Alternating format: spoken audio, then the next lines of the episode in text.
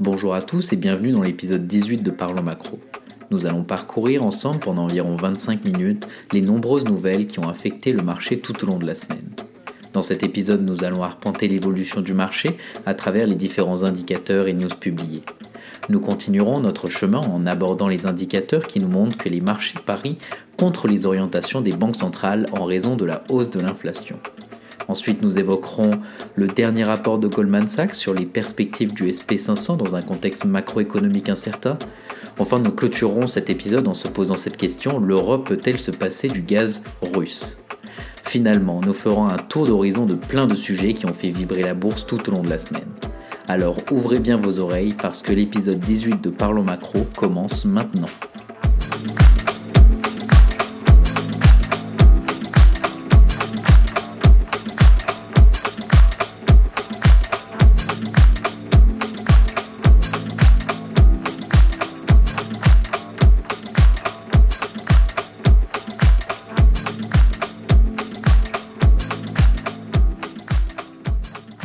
Notre semaine avec lundi, où les indices actions européens ont fini en ordre dispersé, la tendance étant hésitante après une semaine de turbulences liées aux craintes d'un resserrement monétaire et à des tensions géopolitiques.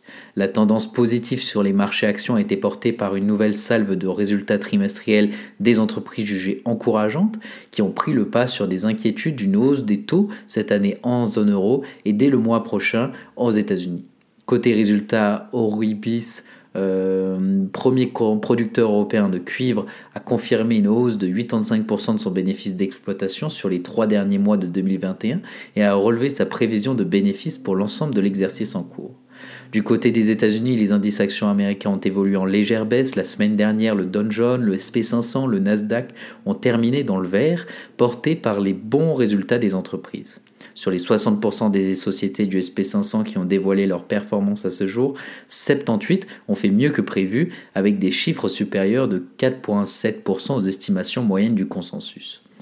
À titre de comparaison, le ratio historique se situe autour des 70% d'entreprises dépassant les attentes d'en moyenne 5%. Les marchés estiment désormais à un tiers la probabilité d'un relèvement de 50 points de base euh, de taux directeur de la Fed en mars selon les observateurs. Côté euh, M&A, la compagnie aérienne Frontier Airlines va acquérir sa concurrence Spirit Airlines pour 2,9 milliards de dollars. Et par ailleurs, Peloton Interactive euh, était en nette hausse à la clôture des marchés européens, portée par une marque d'intérêt d'Amazon et de Nike, selon une source et des informations de presse. On continue notre semaine avec mardi où les indices actions européens ont fini en légère hausse en raison des bons résultats des entreprises et de l'apaisement des tensions Russie-Europe. Les investisseurs cherchent à savoir à quel rythme la BCE, la Fed et les autres vont relever euh, les taux d'intérêt historiquement bas et retirer les autres mesures de soutien afin de contenir une inflation qui atteint son plus haut historique depuis plusieurs décennies. Côté résultats, BNP Paribas a publié des résultats pour le quatrième trimestre légèrement décevants, tant au niveau des revenus que des coûts, le bénéfice avant impôt n'étant supérieur au consensus que grâce aux provisions. BNP a publié un résultat euh, net du groupe en forte hausse de 35%, avec une chute de près de 50% de son coût du risque. Du côté des États-Unis, les indices actions américains ont évolué dans le vert en raison des bons résultats des entreprises, dans l'attente de la publication jeudi des prix à la consommation aux États-Unis qui pourraient donner de nouveaux signes sur le rythme de la hausse des taux d'intérêt.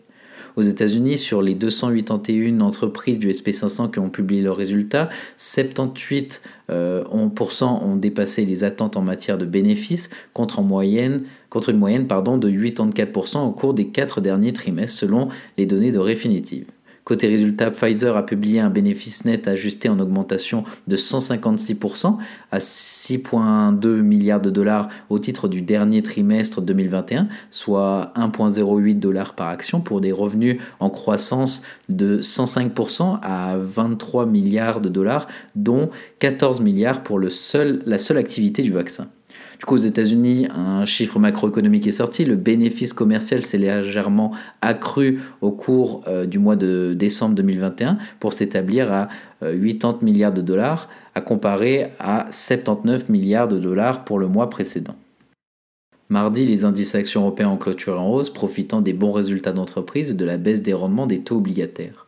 De plus, selon Joachim Nagel, la BCE pourrait relever ses taux d'intérêt dès cette année si le niveau euh, actuellement élevé de l'inflation devait perdurer. Cependant, lundi, Christine Lagarde a indiqué qu'il n'était actuellement pas nécessaire de procéder à un resserrement monétaire important alors que le niveau d'inflation est amené à refluer euh, de lui-même. En Allemagne, l'excédent commercial a reculé en 2021 à 173 milliards d'euros, avec une hausse annuelle de 14% pour les exportations et un pic de 17% pour les importations. Côté résultat, L'Oréal a enregistré une hausse de près de 11% de ses ventes sur la période octobre-novembre, avec une croissance particulièrement rapide en Amérique du Nord. Le chiffre d'affaires a atteint 32 euh, milliards de dollars, une croissance de plus de 15%. Du côté des États-Unis, euh, les indices actions américains ont évolué dans le vert. Les investisseurs euh, vont, être attentifs à la publication mercredi des prix à la consommation aux États-Unis. Le consensus Reuters tape sur une hausse des prix de 0,5% d'un mois sur l'autre. De plus, euh, Raphaël Bostic, euh, président de la Fed d'Atlanta, a estimé que l'inflation aux États-Unis était sur le point de ralentir. De son côté, Mester euh, s'est dit favorable à un cycle de hausse des taux plus rapide que lors des précédents cycles et soutiendra une hausse des taux en mars si l'économie reste sur la trajectoire actuelle. Jeudi fut une journée garnie en termes d'informations. Les indices actions européens ont clôturé en ordre dispersé, soutenus par les nombreux résultats d'entreprises globalement positifs, mais impactés par la publication des prêts à la consommation aux États-Unis, attestant d'une inflation record. Louis de Guindos, vice-président de la BCE, a déclaré que la Banque centrale relèverait son principal taux d'intérêt uniquement si l'inflation se stabilise à son objectif de 2%. Il souligne notamment une prise de décision indépendante qui ne se trouve pas influencée par le choix des autres banques centrales. Selon lui, l'inflation n'atteindra pas le seuil des 2% en 2022. L'exécutif a également relevé sa prévision de hausse de l'inflation à 3,5% au-delà de sa précédente estimation de 2,2%. Côté résultat, Crédit Suisse a déclaré une perte nette euh, annuelle de 1,5 euh, milliard de CHF contre un bénéfice de 2,6 euh, milliards de francs l'année précédente. Le revenu net s'est établi à 22,7 milliards de CHF. Du côté de la Société Générale, elle a annoncé un produit net bancaire en forte croissance en 2021 à 16,7%. Euh, sur le quatrième trimestre, la SG affiche toujours une forte dynamique de croissance de ses revenus à euh, plus 13%, avec euh, une contribution positive et équilibrée de l'ensemble de ses métiers. Et le groupe envisage de lancer un programme de rachat d'actions pour un montant total d'environ 915 millions d'euros, soit l'équivalent de 1,1 euro par action. Total Energy a enregistré au quatrième trimestre un résultat net euh, ajusté de 6,8 milliards de dollars et un EBITDA ajusté de 14,3 milliards de dollars. Du côté de l'assurance, Zurich Insurance a proposé d'augmenter le dividende de 2021 de 10%, alors que son bénéfice net a bondi de 36% en un an. L'assureur a enregistré un bénéfice net attribuable aux actionnaires de 5,2 milliards de dollars contre un bénéfice net de 3,8 euh, milliards de dollars l'année précédente. Du côté des États-Unis, les indices actions ont évolué dans le rouge, principalement à la suite de la publication des chiffres de l'IPC américain qui reflètent une nouvelle accélération de l'inflation au plus haut depuis 40 ans. Cela fait craindre les investisseurs quant à une probable resserrement monétaire plus forte et plus rapide que prévu de la part de la Fed et une hausse des taux. De plus, la santé du marché de l'emploi accentue cette probabilité avec une réduction des inscriptions au chômage. Le rendement du 10 ans américain a notamment atteint le seuil des 2% pour la première fois depuis août 2019. Côté résultat, Twitter a publié au titre du quatrième trimestre de 2021 un chiffre d'affaires en hausse de 22% et un revenu publicitaire ayant augmenté de 22%. Coca-Cola a affiché des revenus au quatrième trimestre en hausse de 10% sur un an, atteignant 9,5 milliards de dollars et son bénéfice net a atteint 2,4 milliards de dollars, contre 1,5 euh, un an plus tôt. Le bénéfice par action est lui en repli de 5% contre un consensus qu'il établissait à un recul euh, de seulement 3%. Euh, Coca-Cola a indiqué s'attendre pour 2022 à une croissance de son bénéfice par action comparable de 5 à 6% et une croissance organique de son chiffre d'affaires de 7 à 8%. Du coup, euh, du côté des États-Unis, l'IPC, l'indice des prix à la consommation, a augmenté de 0,6% en janvier, contre une estimation qu'il évalue à 0,5% et après une augmentation de 0,5% au mois de décembre. En rythme annuel, euh, il s'est élevé à plus 7,5% en janvier, au-delà des estimations à 7,3% et 7% en décembre. Du côté des matières premières, à la clôture des marchés européens, les cours du pétrole évoluaient dans le vert, le WTI et le Brent montaient respectivement de 2% et 1,5%. L'OPEP se montre optimiste dans son rapport mensuel concernant la reprise du transport aérien et a déclaré maintenir ses prévisions de croissance de la demande mondiale de brut en 2022, s'attendant à un rebond de 4,2 millions de barils par jour. On termine notre analyse de la semaine avec vendredi où les indices actions européens ont clôturé en baisse au lendemain de la publication de la forte augmentation en 40 ans des prix à la consommation aux États-Unis en janvier et des propos du président de la Banque fédérale de Saint-Louis, James Bullard, sur une hausse de 1% des taux sur les 4 prochains mois. Ces annonces ont eu pour conséquence des ajustements de marché sur les possibles hausses de taux à venir cette année aux États-Unis.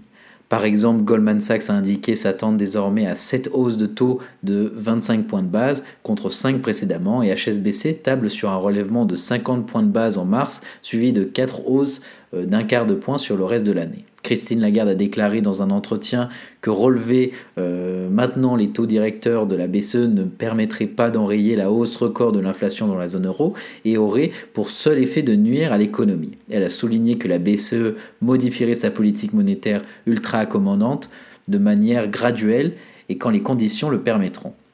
On a des chiffres au Royaume-Uni, le PIB a, indiqué, a augmenté pardon, de 1% au quatrième trimestre 2021 et a augmenté de 7,5% en 2021, rebondissant après une chute de près de 9% en 2020. Euh, du côté de la production euh, de services, elle a baissé de 0,5% euh, d'un mois sur l'autre en décembre 2021. En Allemagne, l'indice des prix à la consommation a augmenté de 4,9% sur une base annuelle en janvier contre 5,3% euh, en décembre 2021. Sur une base mensuelle, les prix à la consommation ont augmenté de 0,4% en euh, janvier. Côté résultat, Volvo Car a déclaré qu'entre octobre et décembre 2021, son bénéfice net a chuté de 60%. L'évolution est également négative du côté du bénéfice opérationnel et de la marge euh, débit.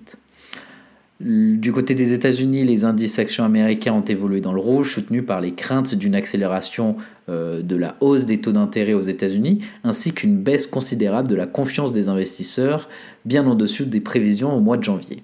Les investisseurs se montrent donc inquiets quant aux prévisions inflationnistes pouvant avoir un impact négatif sur la croissance économique. Côté résultat, Goodyear a publié au titre des trois derniers mois de 2021 un bénéfice net ajusté de 162 euh, millions de dollars. Euh, comparativement à 103 euh, millions un an auparavant et un profit opérationnel ajusté en hausse de 32%.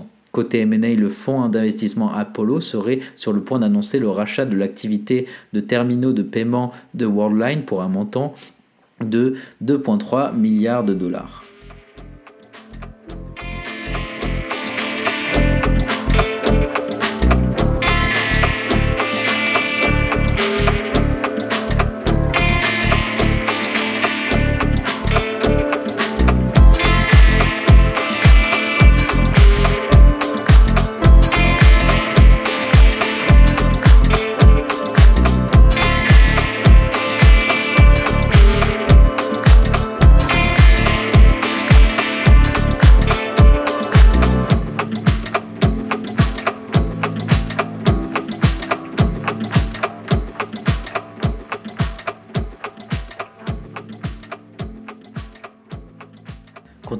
Chemin avec une news générale. Les marchés parient contre les orientations des banques centrales en raison de la hausse de l'inflation. Les banquiers centraux du monde entier exhortent les opérateurs à ne pas parier sur une réponse politique surdimensionnée à la flambée des prix de l'inflation. Alors qu'ils espèrent toujours pouvoir refroidir les pressions croissantes sur les prix sans faire dérailler les reprises économiques. Jeudi, la nouvelle euh, selon laquelle l'inflation américaine a dépassé les attentes en janvier, atteignant le rythme le plus rapide depuis le début des années 1980, a poussé les investisseurs et les économistes à revoir leurs plans pour la Réserve fédérale et les autres banques centrales. Les marchés financiers parient désormais que la Réserve fédérale augmentera son taux de référence sept fois cette année et les spéculations vont bon train quant à une hausse d'un demi-point de pourcentage en mars, le premier depuis le début des années 2000. En Royaume-Uni, les traders s'attendent à une augmentation d'un demi-point de pourcentage pour la Banque d'Angleterre au cours des trois prochains mois, une augmentation euh, qui n'a pas été prise depuis que la banque est devenue indépendante en 1997. Les attentes de marché euh, devancent désormais les indications de la Banque centrale. Karen Warren, chef de la stratégie de marché pour l'Europe chez JP Morgan Asset Management, a déclaré que cette réaction était compréhensible, les opérateurs réagissant à la montée en flèche des chiffres de l'inflation. Chaque fois, euh, les chiffres sont de plus en plus élevés, l'idée que l'inflation disparaisse d'elle-même devient une perspective de plus en plus lointaine, le risque que les banques centrales doivent freiner augmente. Les traders ne sont pas les seuls à se laisser séduire par l'idée d'un resserrement monétaire agressif. Les économistes de Goldman Sachs prévoient désormais cette hausse de taux euh, américains cette année, tandis que leurs homologues de banques tels que Citigroup, HSBC ou Deutsche Bank prévoient une salve de 50 points de base le prochain mois. Les responsables de la fixation des taux espèrent pouvoir contenir l'inflation sans étouffer la croissance, mais leur position alimente les critiques de certains qui estiment qu'ils ne prennent toujours pas euh, pleinement la menace de l'inflation. La Banque d'Angleterre et la Banque centrale européenne ont toutes deux fait valoir que la crise du coût de la vie comprimera la demande de l'économie, frappant la croissance et risquant de provoquer une sous-expansion de l'inflation à moyen terme. Pour l'instant, ils estiment qu'une réponse graduelle suffira à empêcher une spirale salaire-prix néfaste. Humpil, euh, l'économiste en chef de la Banque d'Angleterre, a déclaré que son vote en faveur d'une augmentation d'un quart de point des taux ce mois-ci visait à démontrer que la Banque centrale agirait de manière mesurée. La tension entre les attentes du marché et l'attitude des banques euh, centrales est toutefois évidente, même au sein des institutions. Quatre membres du comité de fixation des taux de la Banque d'Angleterre, composé de neuf personnes, ont voté pour une hausse d'un demi-point en février. À la Fed, le président de euh, Saint-Louis, James Bullard, s'est dit favorable à trois hausses d'ici juillet, dont une d'un demi-point. Au Royaume-Uni, les marchés s'attendent à ce que la Banque d'Angleterre augmente les taux de 0,5 à 2% en 2022, y compris une hausse d'un demi-point euh, avant mai. Deux hausses de taux sont désormais prévues cette année pour la BCE après que sa présidente Christine Lagarde n'ait pas exclu une telle mesure au début du mois. Depuis euh, lors, les responsables politiques se sont euh, publiquement opposés au marché. Madame Lagarde elle-même a déclaré qu'un resserrement euh, précipité nuirait au rebond de l'économie après la pandémie. La présidente de la Fed de San Francisco, Marie Daly, a déclaré jeudi qu'un mouvement de 50 points de base n'est pas ma préférence et Thomas Barking de la Fed de Richmond s'est fait l'écho de cette opinion. L'impasse suggère une déconnexion entre la communication entre les marchés et les décideurs politiques. En effet, les chiffres de l'inflation sont exagérément élevés et les banques centrales sont chargées de faire le tri. On continue avec une news de marché. Goldman Sachs réduit l'objectif de fin d'année du SP500 à 4900 en raison des perspectives de taux d'intérêt. Les stratèges de Goldman Sachs ont abaissé leurs prévisions pour les rendements des actions américaines cette année, la perspective d'un resserrement monétaire plus, agressif pesant sur les valorisations. Les stratèges ont réduit leur objectif de fin d'année pour l'indice de référence SP500 à 4900 points contre 510 points précédemment. Ce chiffre est à comparer avec la clôture de vendredi qui était à 4418 points.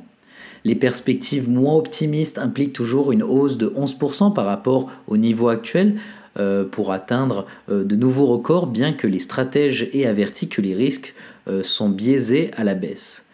Le contexte macroéconomique de cette année est considérablement plus difficile que celui de 2021. L'incertitude abonde concernant la trajectoire de l'inflation et la politique de la Fed. Les actions américaines ont commencé l'année sur le pied de guerre alors que la Réserve fédérale s'apprête à fermer les robinets des liquidités abondantes qui ont alimenté le féroce rallye post-pandémique. Goldman euh, de plus prévoit que la Fed augmentera euh, ses taux 7 fois en 2022 au lieu de 5 euh, bien que l'équipe de Goldman s'attende toujours à ce que le bénéfice par action du SP500 augmente de 8% au glissement annuel pour atteindre 226 dollars, euh, elle a déclaré que l'inflation surprenante à la hausse signifie que les évaluations s'ajusteront en conséquence. Les économistes de, Goldman prévoient cette semaine que la Fed relèvera ses taux de 25 points de base euh, à chacune des 7 réunions récentes pour 2022 plutôt que les 5 hausses prévues précédemment. Bien qu'une solide saison de bénéfices contribue à atténuer euh, certaines inquiétudes concernant un contexte macroéconomique moins indulgent, les marchés boursiers sont restés volatiles, euh, l'impact militaire à la frontière de l'Ukraine pesant davantage sur l'appétit pour le risque. Si l'inflation reste élevée et incite la Fed à procéder à davantage de relèvements qu'elle ne le prévoit actuellement, le SP500 chuterait de 12% à 3900 points, voire s'effondrerait à 3600 si le resserrement de la politique monétaire plonge l'économie dans la récession, ont averti les stratèges de Goldman. En revanche, si l'inflation recule plus rapidement et euh, que moins euh, de hausses sont nécessaires, l'indice de référence remonterait à 5500 points euh, d'indice. L'action de Goldman euh, fait suite à l'appel lancé par BNP Paribas cette semaine pour abaisser sa prévision de fin d'année pour le SP500 à 4900, citant une pression accrue sur les marges dues à une inflation plus élevée et une croissance nominale plus faible. L'objectif de 4900 implique des rendements de seulement 4% sur l'ensemble de l'année pour les actions américaines, ce qui est légèrement inférieur à la moyenne historique selon la note de Goldman.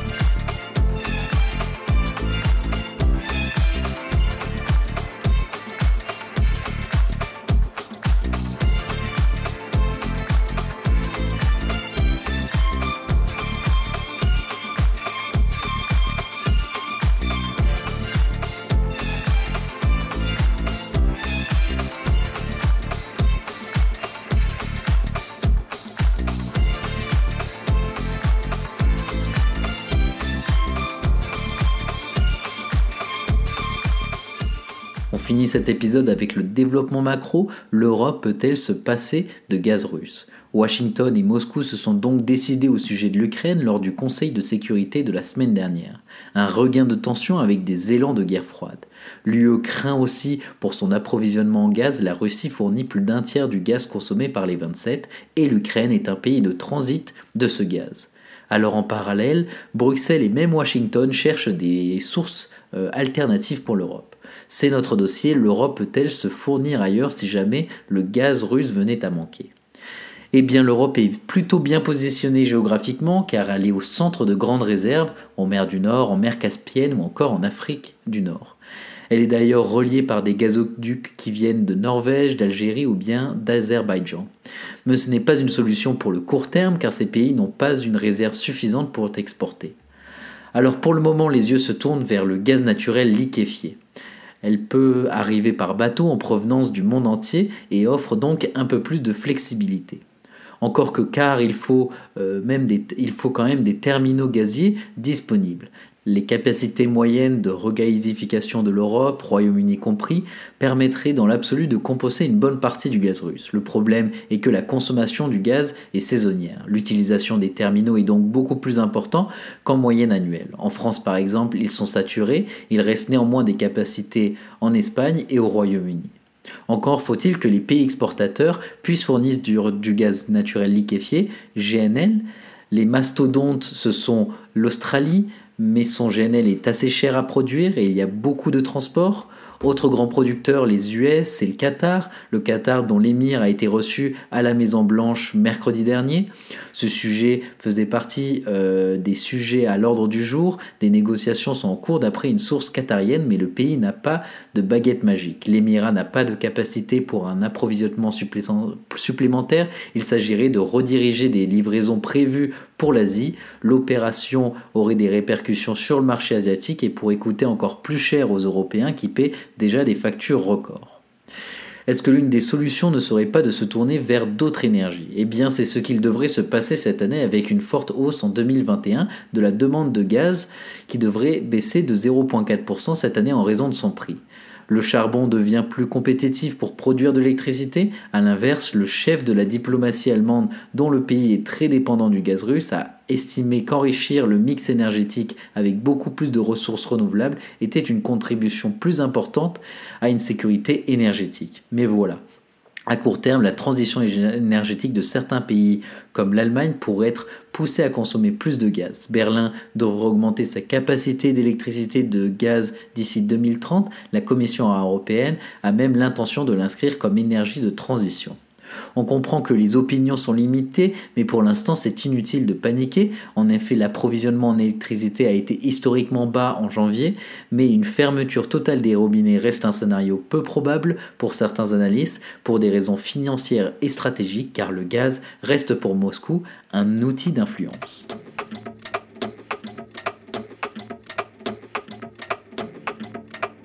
Voilà, l'émission Parlons Macro est terminée. J'espère que vous avez apprécié l'écouter. Je vous invite à vous abonner à la Voix de Genève pour me suivre sur Instagram ainsi que LinkedIn. Je vous remercie de m'avoir écouté et je vous souhaite d'ores et déjà de passer une excellente semaine.